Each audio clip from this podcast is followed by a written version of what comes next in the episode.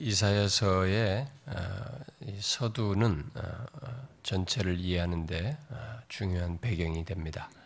그래서 우리가 이 내용을 잘 살피기도 하고 또 이런 내용을 우리 자신들에게도 어, 적용해야 한다고 보는데요.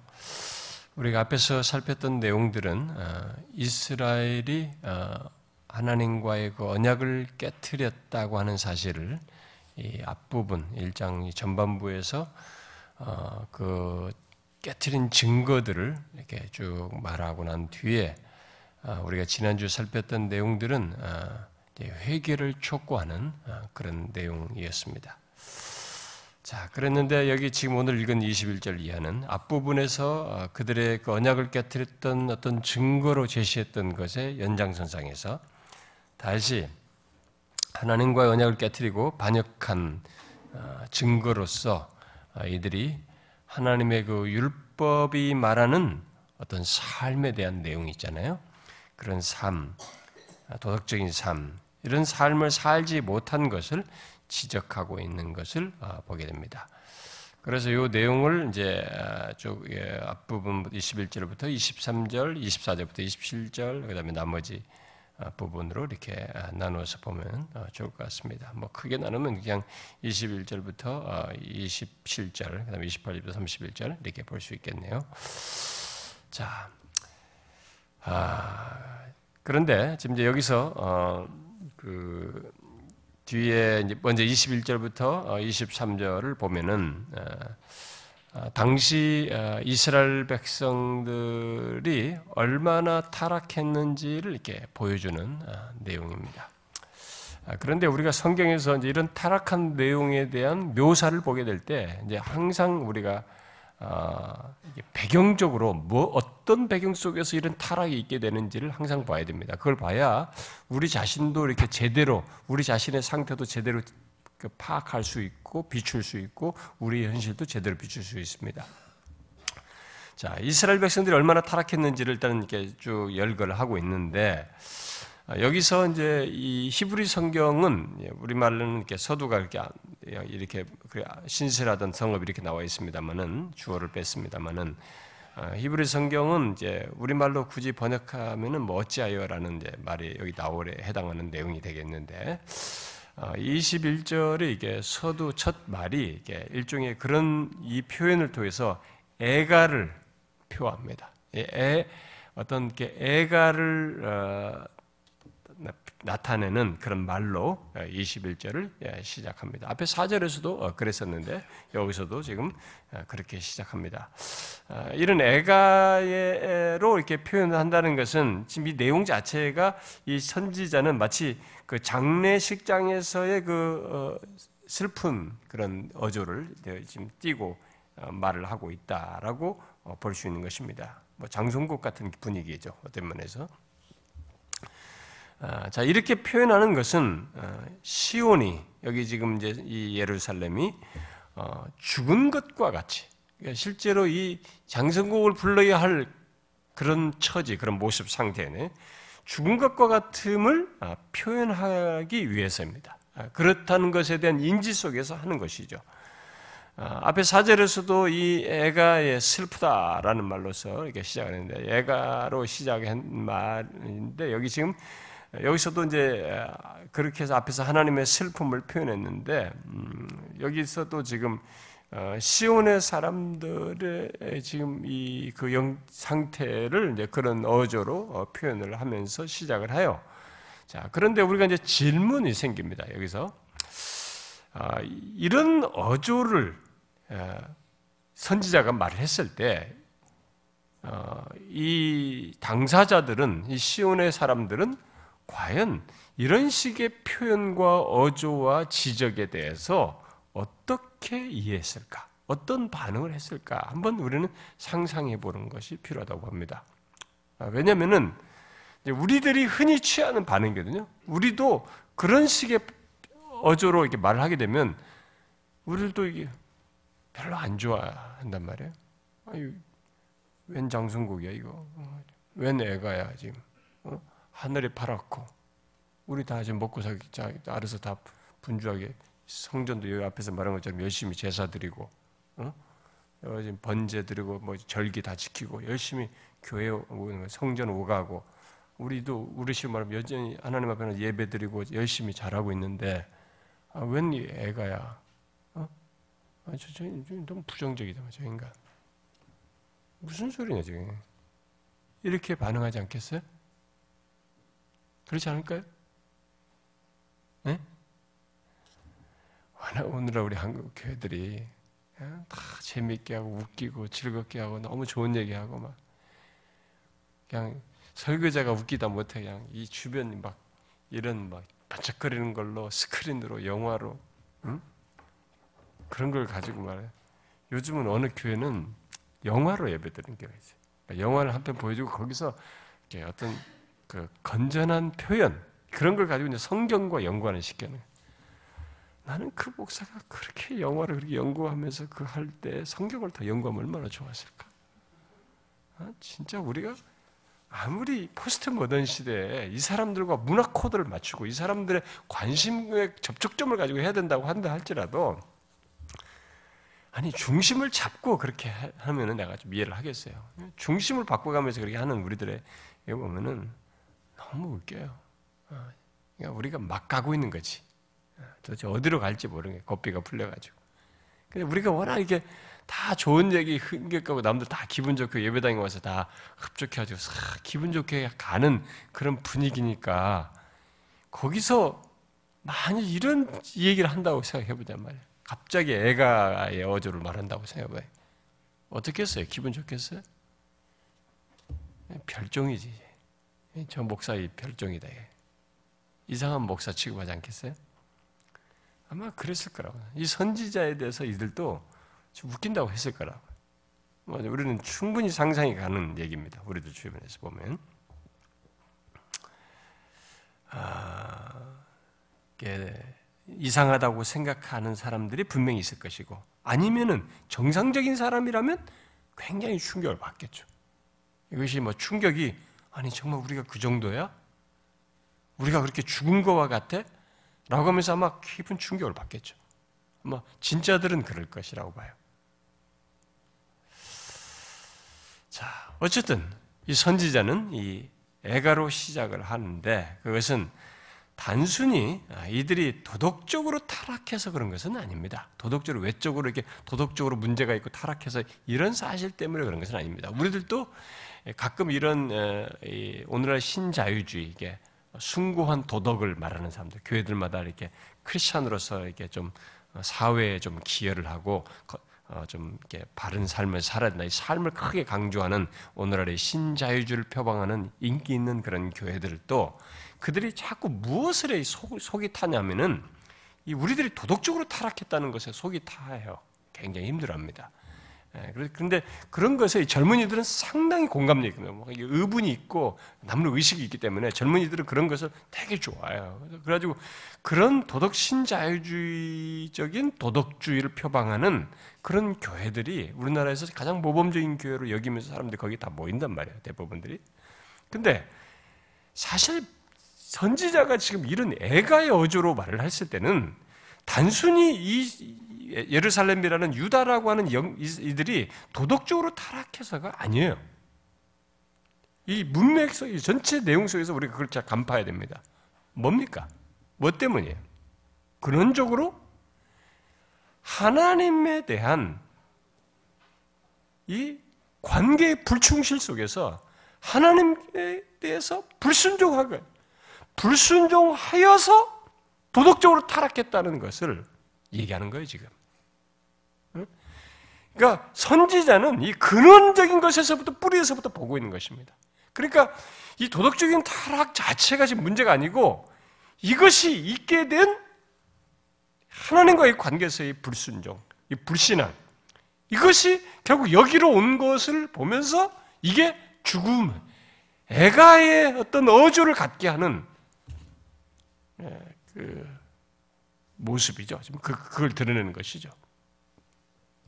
그러니까 우리들이 사실은 그것이야 되거든요. 오늘도 우리들이 도덕적인 기독교의 도덕적인 타락 사실 그게 심각하죠. 근데 그것은 상대적으로 충격이 덜할 수 있어요. 그리고 우리가 그 고치자. 그래가지고 소위 이 운동을 할 수 있습니다. 어? 예, TV 끄기, 뭐 무슨 뭐 하기 이렇게 행동으로 운동으로 할 수 있어요. 근데 그런 그런 운동 수준으로 아니에요. 지금 여기 선지자 말 때는 그런 운동 수준으로 해결된다는 게 아닙니다. 이것은 완전히 하나님께 돌아와야 돼요. 근원을 해결해야 된다는 것이. 그러기 때문에 죽은 것 같다라는 논지 속에서 이런 애가를 얘기하는 것이. 우리들이 그런 식의 접근을 하면서 슬퍼하거나 고통하지 않기 때문에 우리가 잘 회개가 안 되는 거예요. 한국교가 안 돌아가는 것이. 회개를 말해도 사람들이 회개가 안 일어나는 것 중에 하나가 어디를 보냐면 표면을 보는 거예요, 자꾸. 이 근원을 봐야 되는데 표피를 자꾸 보는 것이. 이스라엘의 도덕적인 타락은 하나님께 대한 불순종 속에서 있게 된 것입니다. 하나님께 대한 불신앙 속에서 있게 된 것이었어요. 한때 하나님께 신실했던 이들이었어요. 그 성읍이었습니다. 그 성읍이 지금 여기서 뭐가 됐다고요? 창기가 됐다. 창녀가 되었다는 것입니다. 구약에서 이스라엘 백성들을 두고 또 어떤 뭐 성읍을 두고 말하던 게 주로 이스라엘 백성들 그, 그 나라를 두고 이스라엘 백성 전체를 두고 얘기던 예루살렘 성읍에 있는 사람들을 두고 말하던 이들을 두고 창기와 같다, 창기가 되었다라고 했을 때는 이들이 하나님을 버리고 우상 숭배하는 것을 주로 얘기해요. 하나님 영적으로 영적인 의미에서의 장기, 장녀가 된 것을 얘기하죠. 단순히 이렇게 육체적인 그런 문제가 아니에요. 하나님을 버리고 다른 어떤 우상을 섬기게 된 우상 숭배한 것을 두고 있는 거예요. 그러니까 이런 논지를 이제 계속 선지자들이 지적을 하는 것은 뭐냐면은 이스라엘 백성들은 하나님께서 쫙 출애굽을 탁 시켜가지고 어? 딱 출애굽 신의 산에서 일종의 혼인을 맺는 거예요. 언약을 맺으면서 일종의 결혼, 신부로서 이들을 에스겔에서도 이게 성경이 계속 신랑과 신부로 이들 남편과 아내로 계속 얘기하는 거지 뭐 고멜에서도 얘기하고 무슨 그런 비유로도 자꾸 얘기다시 호세아서도 계속 하나님의 이스라엘 백성들과 혼인 관계로 얘기하거든. 그러니까 그 신부란 말이에요. 신의 산에서 이스라엘은 하나님과 그런 혼인 관계를 맺었습니다. 그런 그래서 하나님의 신부예요. 그런데 이스라엘이 그 신랑을 하나님을 등지고 말이죠. 우생 숭배하는 게 됐다. 이게 뭐면 가늠하게 된 것이. 그래서 창기가 된. 이사의 당시에 그 유다 백성들 여기 예루살렘 성 사람들이 바로 그런 모습을 가지고 있었던 것이죠. 어, 창기와 같았다. 창기가 된 것이죠. 자, 거룩하신 하나님께 향해야 할 그분께 신실해야 할 어? 그러한 이 이들의 그 신부로서의 마음, 이들의 마음을 어디에 돌렸냐면 우상에게로 돌린 것입니다. 다른 우상에게로 돌렸어요. 항상 이런 종교적이고 어, 신앙적인 타락이 그 도덕적인 타락으로 이어서 나타나게 된 거예요. 항상 이 하나님 백성들의 이 기도 역사 역사는 항상 그 순서로 갑니다. 아, 그래서 누군가 도덕적인 타락이 있게 됐을 때 하나님과 관계 속에 있는 사람들, 이 사람들이 도덕적인 타락이 있게 됐을 때는 그 사람이 먼저 신앙적인 타락이 선행되어 있어서 나타나는 거예요. 다른 식으로 말하면은 좀더 어, 고차원적으로 얘기하자면은 뭐 영적인 상태를 좀 숭고한 차원에서 얘기하자면은 어, 내가 이게 세상적인 것과 죄악된 것과 옛 생활에 자꾸 이렇게 기웃거리고 더 그쪽으로 마음을 자꾸 향하게 되고 그런 것을 즐겨할 때는 먼저 하나님과 관계가 소원해졌고 영적으로 이렇게 무뎌졌고 하나님으로부터 마음이 멀어졌고 이런 어, 경건의 공백이 생겼고 이런 영적인 문제가 있기 때문에 신앙적인 타락이 어, 무너짐이 먼저 있기 때문에 그런 현상이 있게 되는 것입니다. 이게 우리들에게 있는 어, 영적인 원리예요. 반드시 뒤따르 있는 누구에게나 적용되는 원리입니다. 그래서 이런 신앙적인 타락으로 인해서 이들이 도덕적인 타락으로 어, 이어졌던 것이죠. 예, 그래서 어, 이 그런 창기가 되었다. 이게 우상숭배하는 이런 모습을 얘기하면서 정의가 거기에 충만하 있고 공의가 그 가운데 거하였더니 이제는 살인자들 뿐이다. 이렇게 아, 말을 하고 이런 도덕적인 타락이 있게 됐다는 것을 연결해서 말하는 것입니다. 자, 그 이들이 하나님을 이렇게 거역하고 등지게 되자 우상숭배하게 되자 아, 정의와 아, 공의도 사라지고 그래서 살인자들, 악인들이 가득하게 되었다. 이렇게 말하고 있습니다. 우리가 성경의 이런 내용을 이렇게 자꾸 어, 나와 무관한 저 나 빼고 저쪽이 어떤 세계, 어? 나 말고 한국의 어떤 교회, 한국의라고 영적인 이렇게 자꾸 생각하면 안 됩니다. 계속 우리 자신과도 연결시켜서 생각을 해봐야 됩니다. 아, 여러분들이 계속 이렇게 생각해 보면 어, 우리들의 현실 속에서도 볼 수 있는 거예요.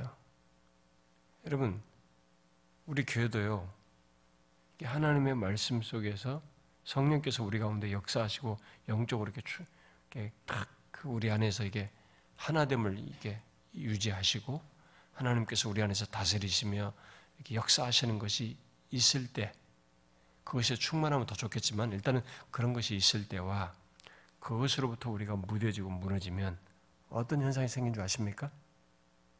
우리들 사이에 우리들 것이 다 드러나요. 우리들이. 그러면서 여기 정의, 공의에 해당한다고 하는 것. 그러니까 정상적으로 있어야 할 것이 안 드러나고 이렇게 굽어진 것들이 자꾸 노출됩니다. 인간 냄새 나는 것들이. 그래서 교회들이 점점점 세상을 닮아가는 것입니다. 무서운 것이에요. 어. 근데 우리들의 교회도 여러분들이 뭐 그냥 영적인 이런 분위기나 영적으로 우리가 어떤 상태를 갖는 것이 그냥 있는 게 아닙니다.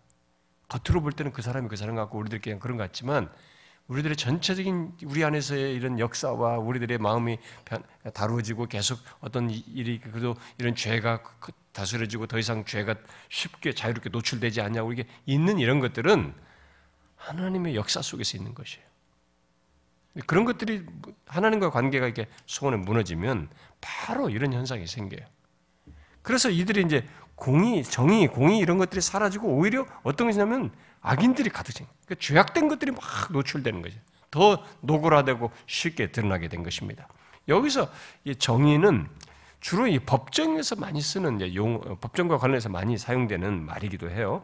아, 그래서 주로 공평하고 합리적인 판결을 어, 내려야 하는 어, 판결을 주로 이제 뜻하는 그런 거죠. 그런 의미로 주로 많이 쓰여집니다. 공의는 어, 이제 사회가 추구하는 어떤 가치관과 관련해서 이 말을 쓸 수 있다고 흔히 말을 하죠. 아, 그러니까 이 성경에서 그래서 이 그런 면이니까 가장 먼저 하나님이 다스리시고 있다라고 하는 것이 잘 드러날 자리가 이제 법정 같은 데서 공평과 합리적인 판결이 있어야 되는 이런 것이고, 그 다음에 이 사회가 추구하는 데서 갖는 이런 가치관, 어? 옳다라고 하는 것이 가치관을 유지하고 그것에 따라서 사회가 움직이는 이런 공의가 딱 있어야 된단 말이에요. 사회가 잘 유지되려면. 이게 이제 하나님의 다스림 속에 있어야 될 것이란 말이에요. 그런데 이게 지금 다 없어져 버린 거예요. 그러니까 이게 없어지니까 뭐가 나요? 그 악한 것만 드러나는 거예요. 악인들이 많아지는 것이죠. 득세하게 되는 것입니다. 그래서 성경은 이 항상 이 여러분들 성경 자주 보면은 이 정의와 공의가 같이 붙어 다녀요. 이 두 개가 붙어서 같이 자주 언급되는 것을 보게 됩니다.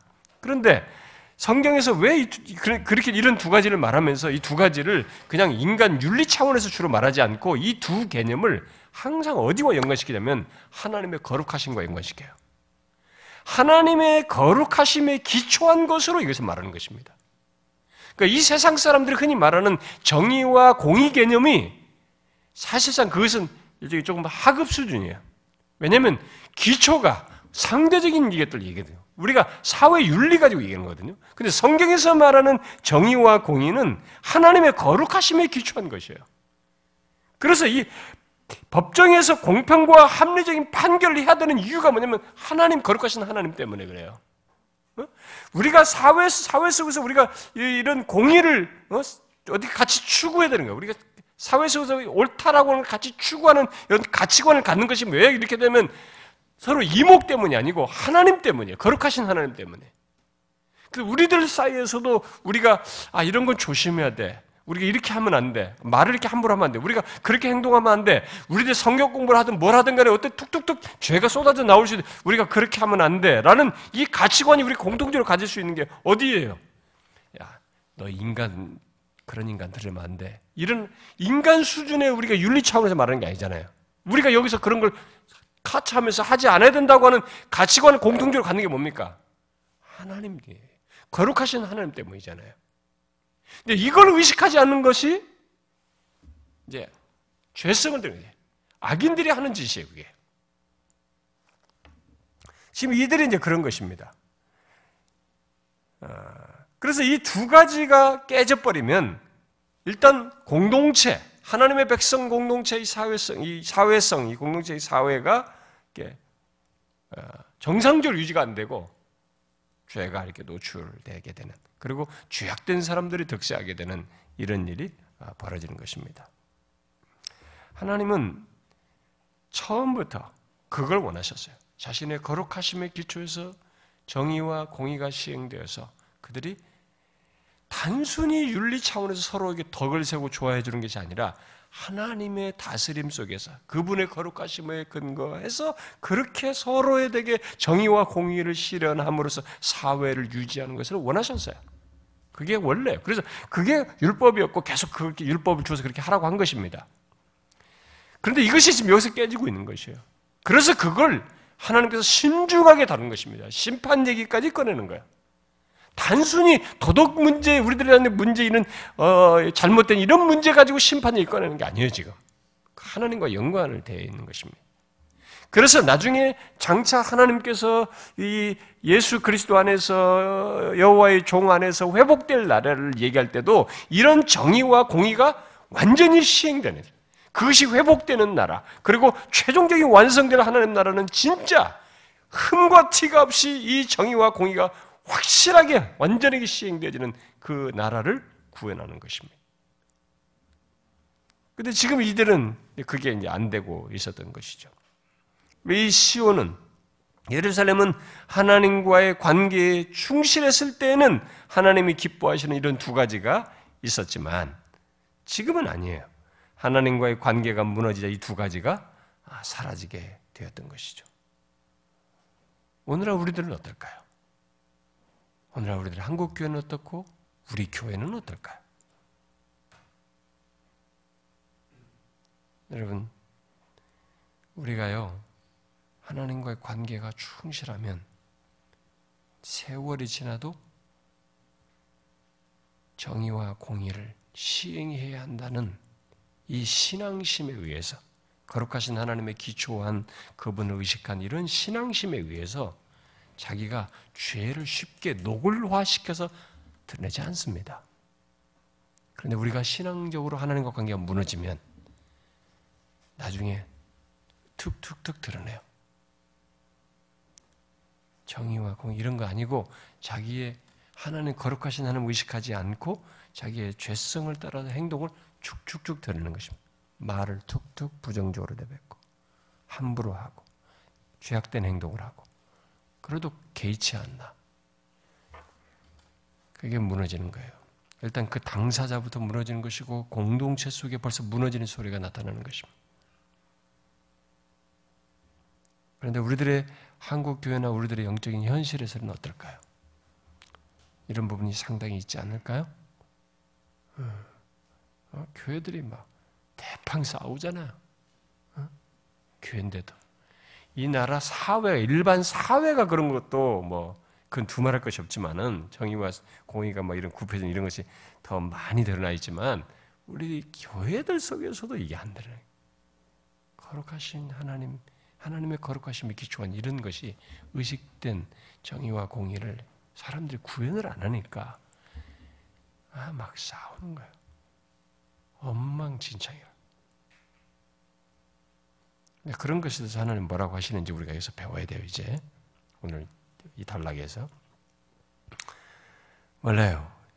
뒤에 22절, 23절에 보니까 선지자의 애가에는 이런 사실만 얘기하는 거야. 더 덧붙이는 내용이 있죠. 이 경제가, 경제 시스템에도 이 부패함이 나타나서 결국은 이 약한 자들이 짓밟히는 것이 있다라는 것을 말해주고 있습니다. 하나님과 관계가 무너진 가운데서 정의와 공의가 막 어? 무시된 가운데서 나타나는 것 중에 뭐냐면은 이 경제 시스템이 부패하는 거예요. 그러면 이 경제 시스템이 부패하면 누가 제일 마지막에 손해 보냐면 약한 자들이에요. 약한 자들이 경제 시스템이 무너지면은 타락하면 제일 피 보는 사람들은 흔한 말로 그들이에요. 배가 없고 아무것도 없는 사람들. 그 사람들이 제일 이제 힘들어지는 것이죠. 그래서 여기 내 은은 찌꺼기가 되었고 내 포도주는 물이 섞였다 이렇게 얘기했는데 아, 포도주에 물을 섞으면 안 되죠. 어, 우리들로 말하면 이제 어, 꿀에다가 설탕물 타는 거죠. 음? 옛날에 우리 친구가 대학 때 어, 나를 데리고 어, 동대문에 갔어요. 자기 자기 어, 뭐 어떻게든 가다가 같이 가자고 해서 갔어요. 뭐 서점도 들리기면서 갔나? 근데 갔는데 거기 간 김에 자기 할머니가 계시다고 할머니한테 인사를 하고 같이 가자고 그래서 뭐 따라갔죠. 근데 할머니 방에 동대문에서 장사하시는 할머니였는데 자기 이제 할머니 방에 막 꿀단지가 많아. 근데 이쪽에는 막 설탕물이 많은 거야. 막 섞어서 하더라. 그때 당시. 예. 그러니까 포도주에다 물을 섞은 거예요. 양을 많게 하고 이게 한 거죠. 아, 이제 경제 시스템이 지금 무너지는 건데요. 여기서 지금 이제 뭘 얘기냐면은 아, 이 상인들이 이제 속이는 것이에요. 우리들이 뭐 워낙 이제 못 사는 영세 상인 뭐 이런 것도 있지만은 일반적인 여기는 이제 경제 시스템 속에 있는 상업을 하는 것으로 생각하면 됩니다. 이 상인들이 지금 속이고 있는데 속이면서 속임을 통해서 부당한 이익을 지금 챙기는 것이죠. 그런데 여기서 지금 앞에 정의, 공의 뭐 이런 얘기가 나온 것과 연결을 쭉 문맥에서 다 같이 봐야 되는데 지금 그걸 지적을 하고 있으니까요. 근데 이게 지금 뭘 얘기냐면은 상인들이 이렇게 속이면서 이득을 자유롭게 챙긴다는 것은 뭐가 있다는 거예요, 배, 배후에. 상인들이 뒤에 나오잖아요. 고관들과 이 폐역하여 도둑과 짝했다 그러잖아요, 23절에. 이런 연결고리가 경제 시스템 연결고리가 있는 거예요. 응? 아, 그래서 상인들이 그렇게 속임으로써 이제 가장 피해 보는 사람들은 일반 서민들인데 여기서 권세자들 이, 이 고관들은 상인들이 그리할 때 뭐 손해 보는 거 없어요. 이들은 오히려 득을 봐. 왜? 이들을 묵인하면서 그들로부터 뇌물을 받고 뭔가를 얻어먹는 거든. 더큰 부를 얻는 것이에요. 그래서 이 경제계의 부패의 배경에는 그들이 자기의 상업과 이 사업을 이렇게 여러 가지 여러 가지 안 좋은 조건에서도 이 사업을 유지하면서 잘 불이하게 할 수 있도록 하기 위해서 이게 정치인들에게 뇌물을 주는 끈들이 있는 거예요. 경남 기업 사장도 계속 정치에 뭐 관련돼서 뭐 뇌물을 주었다 그러잖아요. 이게 뭐그 사, 업체는 말해 사회 회사는 완전히 재산이 마이너스인데 계속 정치를 가지고 이전 이전 정부 무전 정부 정부마다 다 힘 있는 사람을 돈을 주고 줄이 끊을 해가지고 어? 플랜하고 플랜하고 말이죠. 그러면서 계속 했다는 거예요. 그한 예이고 어느 정부든 간에 모든 정치계와 이 경제계는 정경육착이라고 하잖아요. 항상 붙어 있었어요. 뇌물로 연결되어 있는 거예요. 그래 여러분 우리는 뭐 국회의원이 됐다든가 새로운 정부가 들었다든가 뭐 어쨌다든가 해도 매년 신문이 끊이지가 않잖아요. 부정 누가 걸리고 어? 총리 하나 뽑으려고 해도 뭐 청문회 하면 다 걸리잖아요. 도대체 안 걸리는 사람이 없잖아요. 우리는 응? 진짜 우리는 이제 아예 여기에 뭐가 그냥 이 굳은 살 백인 같아. 원래 그 사람, 그 사람, 그 사람 다 아예 우리 사회는 그런 사회로 이제 인식이 바뀌었어요. 아, 놀라지도 않나. 전부가 다 그렇잖아요.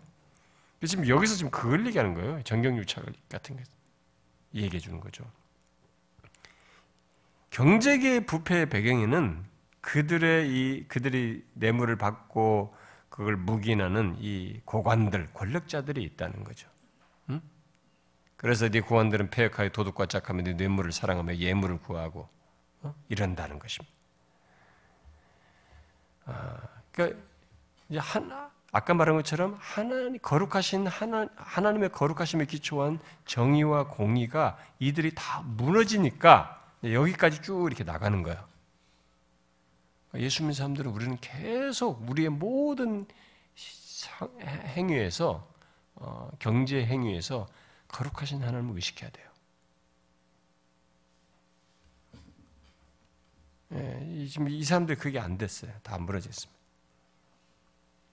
자, 그 가운데서 이 상인들은 묵인이 되니까 어떻게 해요? 마음껏 부당한 이득을 고관들이 봐주면서 뇌물 주면서 딱 막아놨으니까 마음껏 속일 수 있는 거죠. 부당한 이익을 챙기는 것입니다. 그러면 10원에 팔 거 13원에 붙여버리면 누가 사는 사람인 최서민들만 다 당하는 것입니다. 그렇게 사회가 무너지고 있었던 거예요. 약자들이 다 짓밟히고 있었던 그걸 하나님이 다 보고 있었던 거지. 그걸 하나님께서 가만히 놓고 볼 수가 없는 것이었어요. 이게 결국은 거룩하신 자신을 개의치 않고 무시하고 자신을 생각지 않고 자신을 등지고 하는 행동이었기 때문에 그걸 이렇게 보고 여기서 지적하는 것이에요. 그래서 우리나라에서도 어, 계속 이런 문제들이 어, 우리는 그냥 멋 모르고 사지만 정경 유착 속에서 봐줬던 것이 그동안 많았던 것이죠. 어, 그래서 우리나라를 봉으로 하는 거지. 생산 단가가 이렇게 되면 우리나라에서는 뭐 생산 단가 천 원이면 한 천, 천백 원만 붙이면 되는데 우리한테는 천삼백이고 저 수출 단가는 저쪽에서는 어? 천 저쪽에는 천 진짜 조금밖에 안 부셔 팔고 달러 벌겠다는 이유. 뭐 부품이 다른다 어쩐다 그러지만 부품이 다르기 전부터 그랬어요 우리는. 그걸 국가가 묵인해 줬습니다. 그러니까 우리들만 봉인 거지 서민들만. 그런데 그 하나님의 백성들에서는 그게 안 된다는 거예요 하나님은. 해서는 안 된다는 거예요. 그래서 뇌물에 익숙한 이 고관들, 권력자들은 어떻게까지 나가냐면 자꾸 그렇게 먹어버릇하니까 법정에서 이 고아와 관, 관, 이 과부들을 예, 탄원해줘. 이들의 억울함을 이렇게 신원해줬는데 변호를 했는데 변호를 안 해주는 거예요. 약자들은 계속 정당한 판결을 못 받아서 당하기만 하는 거죠. 그래서 지금도 돈 있는 사람들은 나오지 않습니까? 응? 그렇게 많이 몇십억 근데 우리는 뭐 장발장처럼 말이 뭐좀 훔친 사람 가서 형 살련다 지금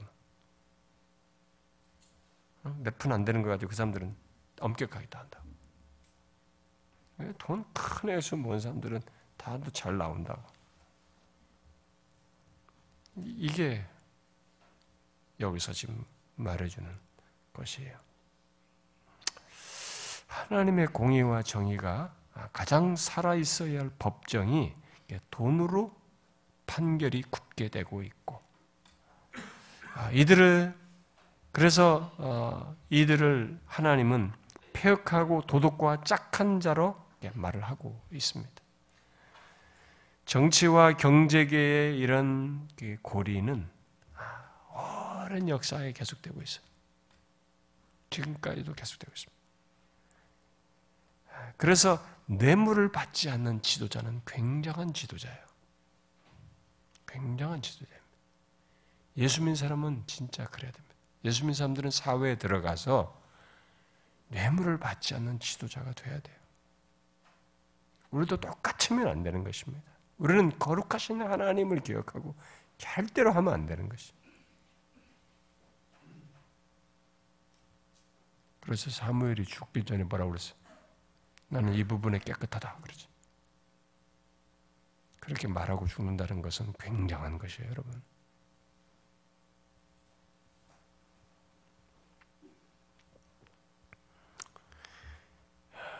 그래서 이런 것으로 지금 하나님께서 일단 시작을 하셔요. 네, 이것이 어떤 결과를 할지는 뒤에 가서 다 나옵니다. 자, 뒤에 24절부터 27절을 보니까 그래서 예, 그들에 대해서 그런 불의함에 대해서 이제 하나님께서 어떻게 하시겠는지 이 얘기가 나옵니다. 자, 하나님은 24절에서 어, 악으로 가득한 사회, 하나님이 기뻐하시는 이 공의와 정의를 내던진 이 예루살렘에 대해서 심판을 선언하십니다. 앞에 1장 어, 2절과 3절에서 하나님은 이 유다 백성들을 나의 자식처럼 자식이 뭐 하며 이러면서 마치 나의 자식으로 심지어 표현상으로 나의 백성이라고 아, 말을 했어요. 그런데 여기서는 뭐라고 말해요? 24절에 뭐라고 말해요? 내 대적, 내 원수라는 것이. 이스라엘을 치러 온 이방 사람들, 대적자들에게 내 대적, 내 원수라고 하나님께서 보편적으로 하게 되어 있습니다. 그런 말을 쓰죠. 그런데 그들에게 지금 쓰는 것이 아니라 그들에게 쓸 말을 지금 자기 백성들에게 쓰고 있습니다. 내 대적, 내 백, 내 원수라고. 혹시 오늘날 우리 기독교에도 나의 백성에서 나의 대적으로 바뀌진 않았을까? 이런 염려를 해봐요. 혹시 우리들이 그렇게 되진 않았나? 우리들은 어떻어요? 우리들은 우리들 각자는 어떻습니까? 우리 각자는 하나님께서 나의 자, 자녀, 나의 백성 이렇게 보는 게 아니라 내 대적, 내 원수로 볼 만큼 그런 모습을 가지고 있지는 않는가? 우리는 한번 생각해 봐요. 아, 그건 뭐 설마 우리가 예수 안에서 우리가 어떤 사람인데 어떤 자인데 여기서 이렇게 표현을 했을 때는 다른 게 아니에요. 하나님과의 관계에 충실하지 않고 그의 말씀을 계속 분, 불순종하면서 살아가고 있는 것을 두고 얘기한 겁니다. 그런 모습을 두고 내 대적이라고 말하고 있어요. 우리는 하나님께서 내 자식, 내 백성을 내 대적, 내 원수로 말씀하시는 이 하나님의 심경을 생각해야 됩니다. 여기서 하나님께서 이렇게 내 대적, 내 백성이라고 그내 아, 앞에서는 내 백, 내 자식, 내 백성으로 말했는데 그걸 내 대적, 내 원수로 말했을 때 이게 하나님께서 무슨 기계적으로 이런 표현을 썼다라고 생각하면 안 됩니다. 이것은 내 사랑하는 자식이 이렇게 내 대적으로, 내 원수로 바뀔 때 우리 부모가 고통하는 것 이상을 얘기하는 것이요. 그렇게 아셔야 합니다. 하나님께서 이것으로 슬퍼하셔요. 고통스러워 하신 겁니다. 그래서 뭐라고 그래, 거기에? 응? 뭐라고 하십니까? 슬프다.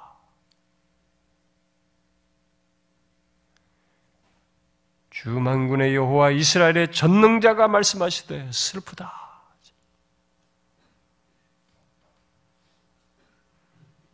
하나님이 그냥 뭐 아무것 없이 그냥 이렇게 그거 아니에요.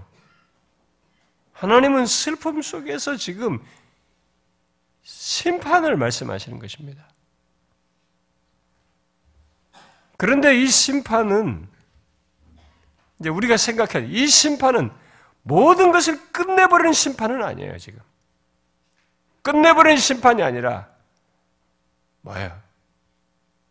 새롭게 하는, 정결케 하는, 다시 회복시키는 그런 심판, 결국 징계죠.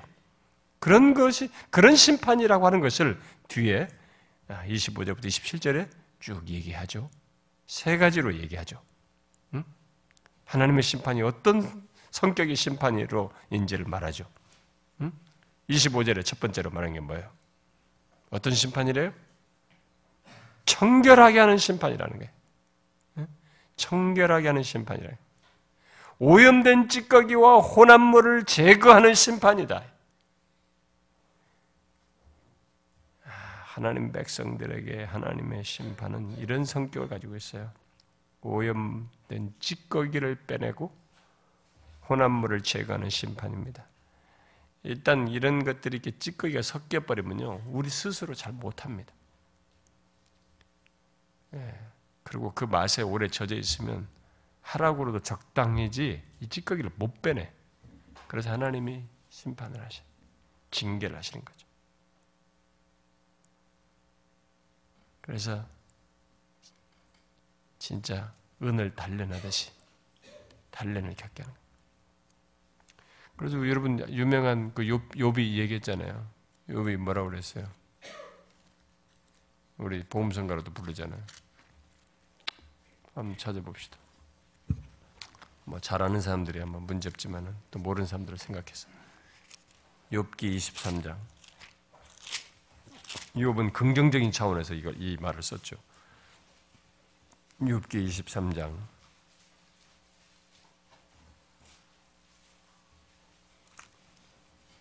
읽어 봅시다.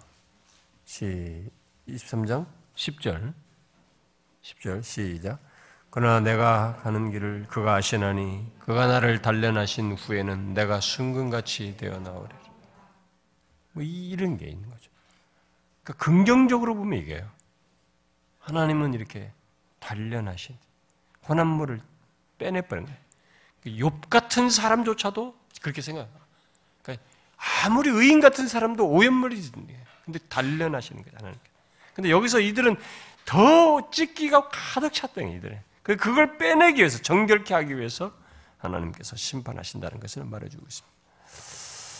그런데 실제로 이것이 현실, 이게 말로서는 우리가 이렇게 하지만은 현실 속에서 경험 속에 경험으로서 그게 있으려면 어떻게 되겠어요?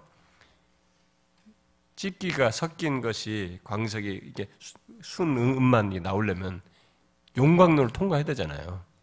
예, 그게 우리 현실 속의 경험으로 말하면 어떻게 하겠어? 욥은 뭐 그렇게 경건한 사람인데도 굉장한 시련을 겪었지만은 우리가 일반적으로 볼 때도 어떻게 되겠어요?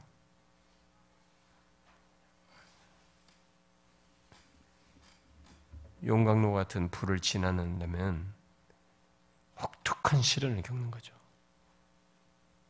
여러분 우리를 찢기에서 이렇게 빼내고 어? 하나님께서 이렇게 정결케 하려면은 이런 경험을 할 수밖에 없어요. 그래서 예수 믿으면서 우리가 계속 염두에 둘 것 중에 하나가 뭐냐면 내 자신이 이렇게 찢기와 뒤섞이는 거 있잖아요. 혼합물과 섞이는 거. 이걸 방치하는 것은 우리에게 엄청나게 해를 주는 거예요. 우리 자신 스스로를 힘들게 할 것입니다. 그 사람이 아예 넌 크리스찬 같으면 그냥 찌꺼기 통째로이면 나중에 뒤에가 태워버려요. 버립니다. 찌꺼기는 아예. 그 사람 자체가 찌꺼기면은 그렇게 하지도 않아요. 버려버려요. 태워버립니다. 막판에. 마지막에 불로 다 끝내버려요. 끝내버리는 것으로서 불이에요. 그런데 이 사람이 하나님의 백성으로서 이렇게 찌꺼기가 섞였을 때는 이렇게 심판을 통해서 어? 영광로 같은 단련을 통해서 정결케 하는 것입니다. 그게 얼마나 어렵겠어요.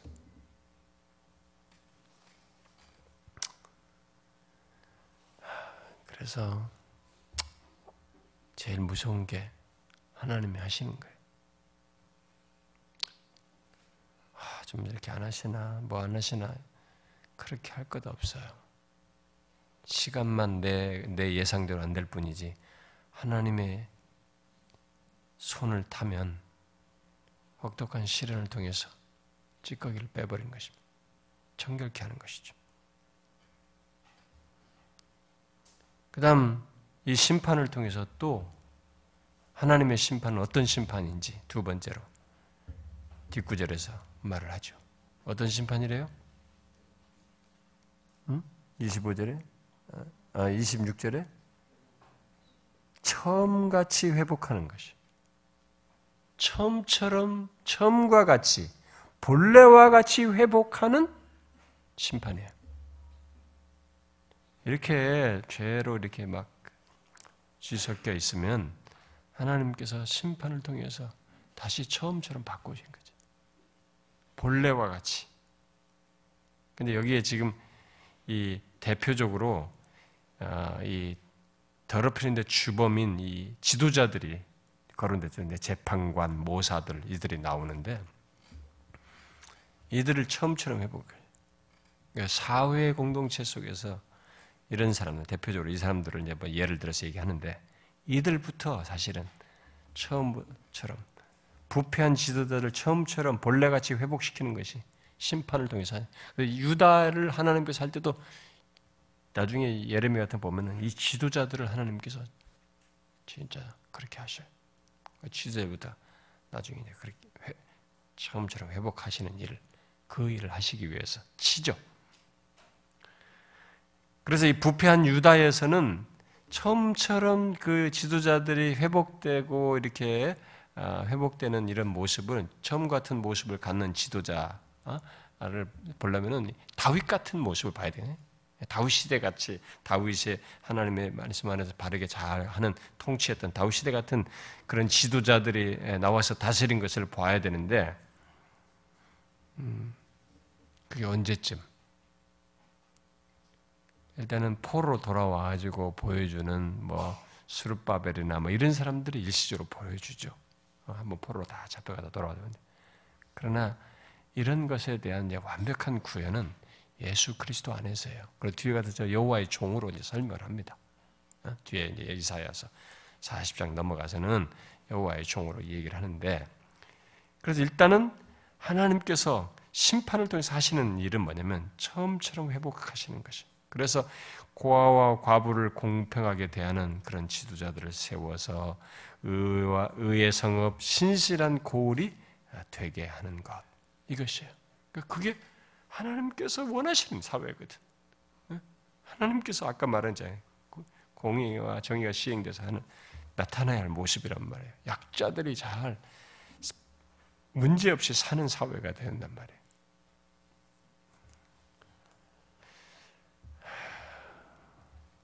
네.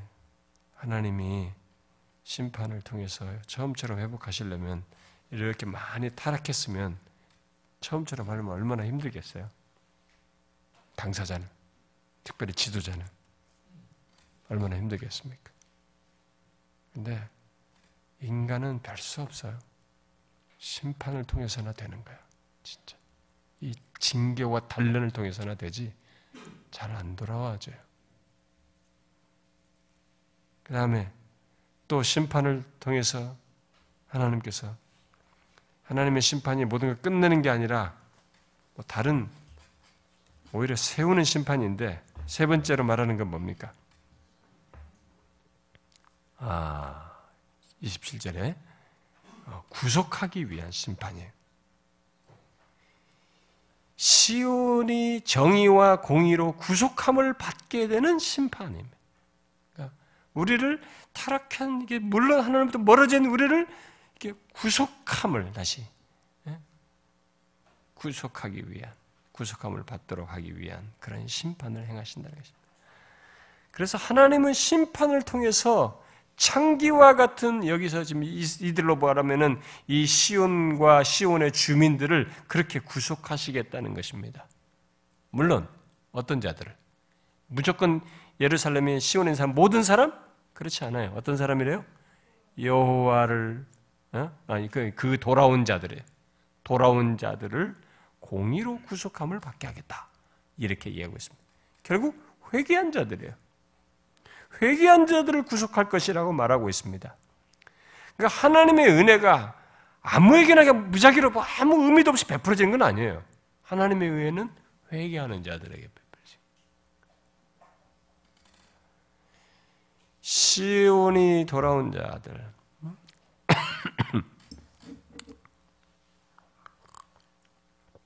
시은이 돌아온 자들, 곧 심판이 징계가 행해질 때 회개하고 주님께 돌아온 자들만이 뭐예요? 이 공의와 정의로 구속함을 받게 될 것이다. 어, 이 회복될 공의와 정의로 심판을 통해서 하나님에서 있게 될 그런 어, 공의와 정의를 여기 회복될 공의와 정의는 어, 그냥 앞에서 말한 그런 공의, 이들이 타락시킨 그런 공의와 정의, 그게 타락시킨 조건에서 말한 그게 아니에요. 지금 여기서는 심판을 통해서 하나님에 의해서 있게 될 공의와 정의를 얘기하는 것입니다.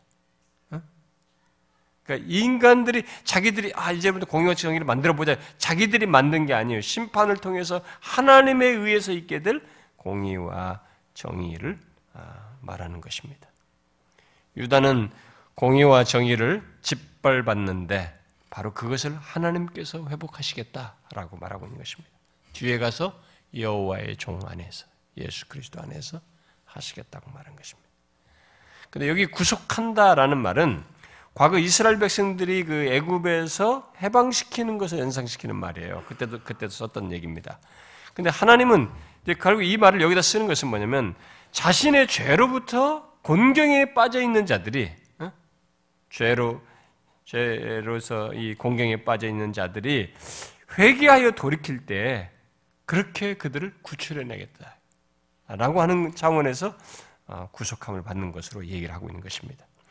그런데 하나님은 여기 음, 이런 회복을 죄에 대한 심판 속에서 하시겠다고 말하고 있는 것을 우리가 유념해야 됩니다. 어? 하나님이 여기서 말씀하시는 이런 회복을 그냥 없던 걸로 그냥 대충 처리해서 회복이 아니에요. 죄에 대한 심판 속에서 하시겠다고 말하는 것입니다. 이것은 하나님의 속성에 일치되는 것이에요. 이것은 아, 궁극적으로 나중에 우리를 구원하는 데서도 똑같이 드러납니다.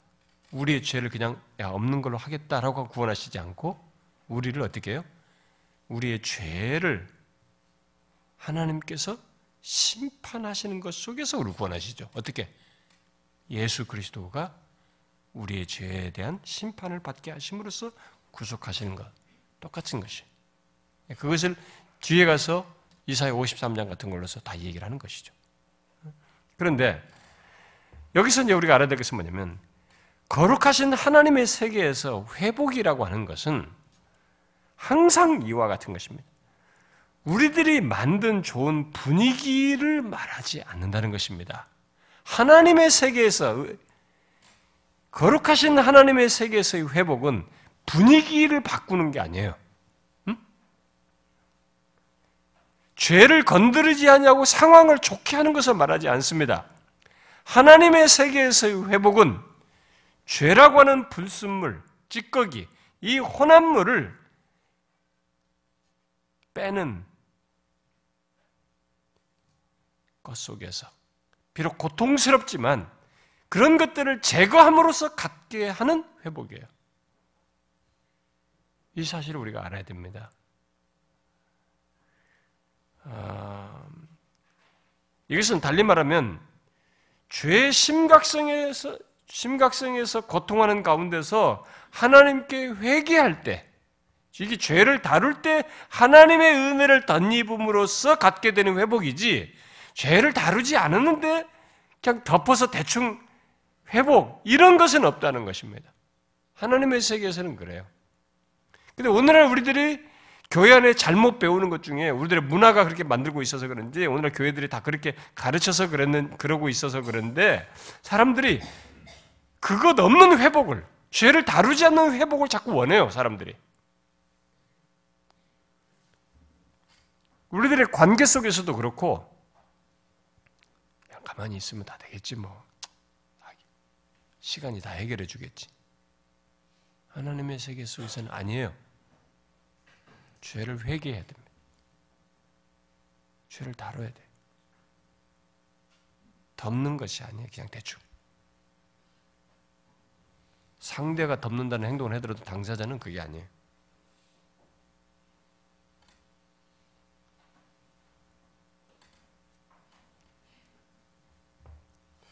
우리들의 세계가 우리들의 기독교 현실이 그러다 보니까 사람들이 죄를 다루지 않으면서 회복을 만들어요.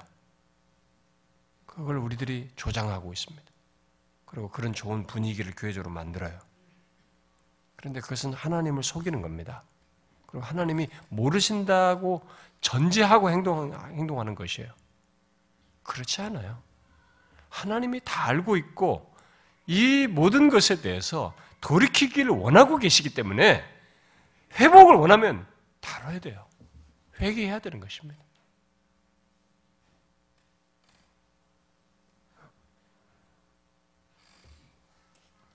예수 믿는 우리는 대충의 회복을 구해서는 안 됩니다.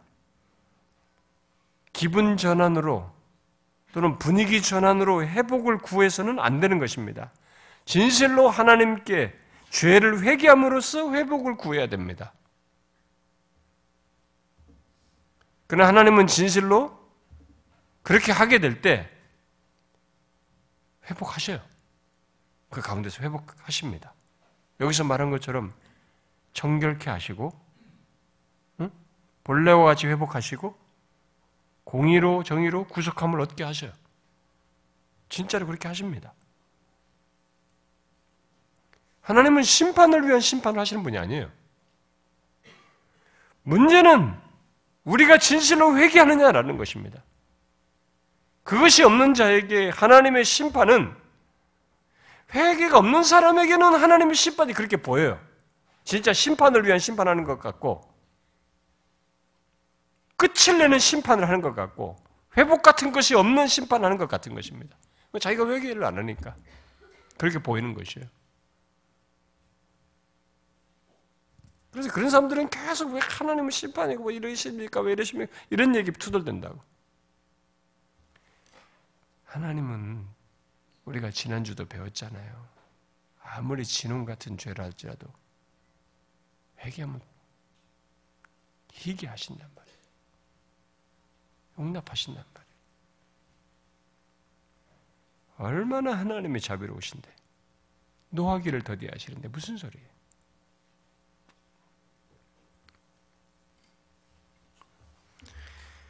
뒤에 23절부터 31절은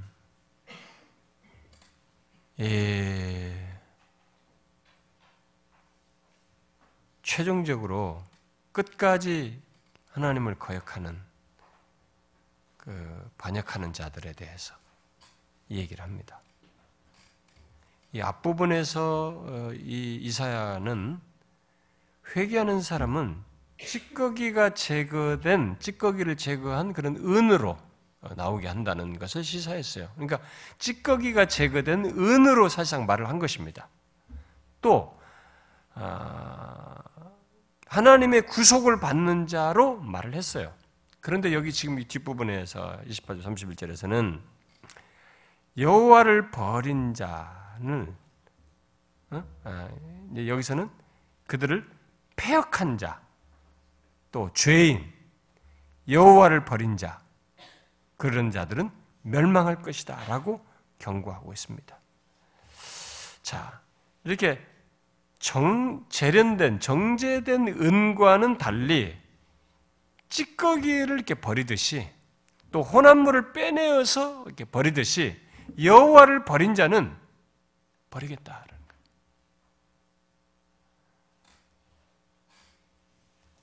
여기에 그, 그들에 대한 부정적인 묘사들 한번 보세요, 다. 표현들을 다 보세요. 패망할게. 패망할 것이다. 멸망할 것이다. 부끄러움을 당할 것이다. 수치를 당할 것이다. 나중에는 탈 것이다. 불에 탈 것이다. 아무도 끌 사람이 없는 불에 탈 것이다. 이렇게 말하고 있습니다.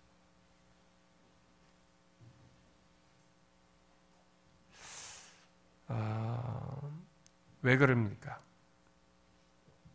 왜 이렇게 하시겠다는 거예요? 자, 일단 여기 설명상을 보면 그들이 상수리나무를 기뻐하여서 그렇다는 거예요. 상수리나무를 기뻐한다는 게 뭐예요, 여러분? 응? 상수리나무 기뻐한다는 거예요. 기뻐하던 상수리나무인데 이게 뭐예요? 이건 우상숭배를 시사하는 겁니다. 이들의 전통적인 개념으로 그래요. 이들이 이스라엘 백성들이 들어오기 전부터 가난 사람들은 이 광야잖아요. 황활한 땅이지 않습니까? 이 광야 같은 데서 이게 건기와 우기가 있는데도 이 건기에도 이렇게 파릇파릇하게 아주 나무가 그 아주 살아서 딱 잘 살아 살아 있는 나무 이런 나무들은 어, 이렇게 건강하게 서 있는 나무를 보면 여기에 신들이 거하고 있다라고 생각했어요. 그들은 신들이 머무는 곳이다라고 생각을 했던 것입니다. 그러다 보니까 신들이 머무는 그 상수리 나무에다가 재단을 쌓고 거기에다가 그, 그 신들에게, 우상에다가 이게 숭배를 했던 것이죠. 근데 이들이 그, 그걸 기뻐했던 거예요, 이제 와가지고. 어? 하나님을 등지고 말이지. 유다 백성들이 지금 그런 짓을 하고 있었던. 가난 사람들은 하던 일을 이스라엘 백성들이 지금 하나님을 거역하여서 그런 일을 하고 있는 것이죠. 그래서 하나님은 그들이 기뻐하던 상수리 나무를, 나무를 시들게 하고 그것을 둔 정원을 뭐 메마르게 하여서 그들이 믿었던 그것을 수치스럽게 하겠다는 어? 얻지 못하게 함으로써 수치스럽게 하시겠다. 그리고 한 걸음 더 나아가서 우상을 섬기는 자들, 그렇게 우상을 섬기는 자들 또한 마른 상수리 나무 같고 뭐예요? 물 없는 동산 같을 것이다고 말하고 있습니다. 곧 뭐예요? 우상과 같이 취급당하게 될 것이다. 라고 말하고 있습니다. 어떻게? 단순히 마르게 되고 무용한 것이 그런 것을 넘어서서 31절에 함께 불타함으로써 함께 불타요. 그렇게 함으로써 우상과 같이 여러분 우상은 태워버리면 불타잖아요. 나무 조각이니까. 그런 것처럼 함께 불타게 될 것이다. 섬기는 자들도. 모두 자기 힘대로 한 거예요. 그래서 그의 행위는 불, 불티같이 같아서 함께 타게. 다 행위가 그 불타도록 하는 촉매 역할을 한 것이지. 기름 역할을 한 것이지. 그러니까 악한 것, 싸운 게 악밖에 없으니까 더 잘 탈 수밖에 없는 그런 조건이 있다는 것이. 그러니까 모두 그의 행위에 따른 것이다라는 것이죠. 이 불을 끌 사람은 아무도 없다는 것입니다. 성경은 장차 심판을 말할 때도 이 불의 심판을 아, 묘사를 비유적으로 말을 하죠. 다 그렇게 돼. 결국 뭐예요? 회개하지 않고 끝까지 하나님을 거역한 자들이 그들의 운명이 그렇다. 끝까지 하나님을 거역한 자들 운명은 예나 지금이나 미래나 다 똑같은 것이에요. 그러므로 여기 패망하고 멸망하고 부끄럼 당하고 수치당하고 함께 불탈 것이다 라고 하는 이런 말이 이 애가를 애가의 어조로서 말을 하면서 이렇게 여기까지 말한 것에 대해서 당사자들은 어떻게 되겠어요? 굉장히 충격을 받아야죠. 근데 여러분들은 어떻습니까? 우리가 성경에 이런 내용을 볼 때 패망하고 멸망할 것이고 뭐 이런 데는 뭐 우리는 전혀 줄도 안 끄죠 이런 건. 줄 끌 필요도 없고. 여기서 제일 좋은 말은 저 뒤에 앞에 가지고 응? 19절 즐겨 순종하면 땅이 아름다운 소산을 먹을 것이요. 이런 것은 줄 거잖아 우리가. 여기서는 이런 건 아니 패망하고 멸망할 것이고 수치당하고 부끄럼당하고 불에 탈 것이. 이런 내용이 하나도 와닿지 않죠. 사실 우리 이런 내용 읽어도 뭐 그게 다저 사람들 얘기지. 그게 어떤 나의 상태로 인해서 이렇게 할 것이다 라고는 거의 생각지 않잖아요. 일단 그렇게 생각하지 않는 것은 일단 나는 이 런 사람이 아니다라고 생각하기 때문에 나는 이런 사람은 아니다 라고 생각하기 때문에 아마 그렇겠죠. 근데 중요한 것은 하나님이 보실 때 어떤가라는 것이에요. 또 한 가지는 이런 내용을 들어도 회개가 없는 것이. 이런 내용을 들어도 회개가 없는 사람은 미안하지만 이런 말에 해당한다는 것을 스스로 증명하는 것입니다. 자신이 어떤 사람인지를 스스로 증명하는 거예요. 그러니까 뭘, 뭘, 뭐 어떤 과정이 어쨌든 간에 결론적으로 회개를 안 해. 그럼 그게 자기가 그런 사람인 것을 말하는 것입니다. 우리는 그걸 생각해야 됩니다. 앞에도 똑같은 거예요. 여기 앞에 18절부터 20절, 20절까지는 회개하자. 하나님은 지금 그랬다. 너희들이 변론하자 말이지. 내가 아무리 지음과 죄가 주음 같아도 지름 같아도 깨끗게 하겠다. 이렇게 얘기하셨어요.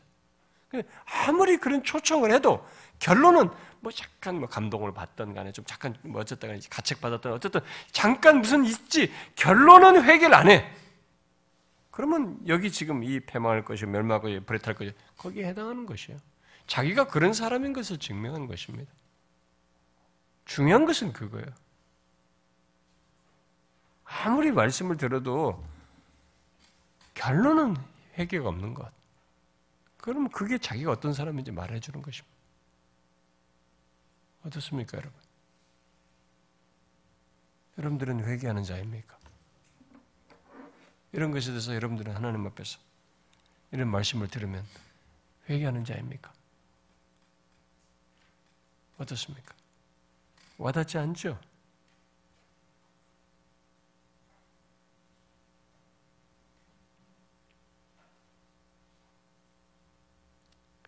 하나님께서 18절부터 20절에 말한 것은 굉장한 내용이에요. 이런 조건인데 돌아오라고 아무리 주음 같고 불, 진음 같아도 시기하겠다라고 하시는 이 하나님은 이해할 수 없는 하나님이에요. 정말로 이해할 수 없는 하나님. 그분의 거룩하신 속성을 생각하면 이해할 수 없어요. 그러나 엄연한 사실이에요. 문제는 우리가 이 돌아오라는 권면을 어쨌든 결론적으로 안 듣는 것이 회개하지 않는 것입니다. 그게 무서운 것이에요. 내가 어떤 사람인지 알고 싶습니까? 결론적으로 회개하는가 안 하는가를 보십시오. 그게 답이에요. 내가 어떤 사람인지. 내가 목사이냐, 뭐, 교회에서 얼마나 열심히 하느냐, 기도를 많이 하느냐, 교회 예배당을 많이 열심히 나오느냐, 중요하지 않아요. 앞에 얘기했잖아요. 월삭을 지키는 건데 질렸다. 성전 마당만 밟는다. 순양 기름 그만 가져와라. 부지런히 열심히 해도 결론은 회개가 없어. 그게 내가 어떤 사람인지 말해주는 것이. 이게 정말 무서운 얘기예요. 그러나 이게 있습니다. 우리들에게. 우리들 현실 속에 있습니다. 어떤 논리로 자기를 방어하고 무장을 하든 간에 결론은 회개가 없는 거예요. 하나님 앞에서의 불의함과 하나님도 등지어 있고 말씀에 불순종하여서 행한 이런 것들로부터 돌이키라고 하는 권면에 회개가 없는 거죠. 회복시키고자 하는 하나님의 뜻으로 권면해 주어도 그게 안 되는 거예요. 그럼 뭡니까? 아닌 것이. 앞에 심판을 통해서 회복하시고 정결케 하시고 이렇게 하는 사람은 아까 누구라고 그랬어요? 돌아오는 자예요. 회개하는 자입니다. 끝까지 회개하지 않는 자는 28절부터 31절에 해당됩니다. 우리가 진지하게 생각해야 됩니다. 제가 이 말을 하면서도 저에게도 굉장히 무겁게 마음에 다가옵니다. 굉장히 찔리고요. 가슴에 찔리고 그런데요. 중요한 것은 회개를 하는가라는 것이. 그것이 있는가 없는가가 내가 어떤 사람인가를 말해주는 결론입니다. 잊지 말아야 됩니다. 다른 거 울거먹을 거 없어요. 내가 목사고 오랫동안 뭘 했고 뭘 했고 이거 울거먹을 게 아닙니다. 그건 안 먹혀요. 그런 걸 하는 사람으로서 진짜인 사람으로서 그렇게 하고 있다면 그는 회개하는 자예요. 우리 공동체 안에서는 모두가 그런 사람이기를 바래요. 기도합시다.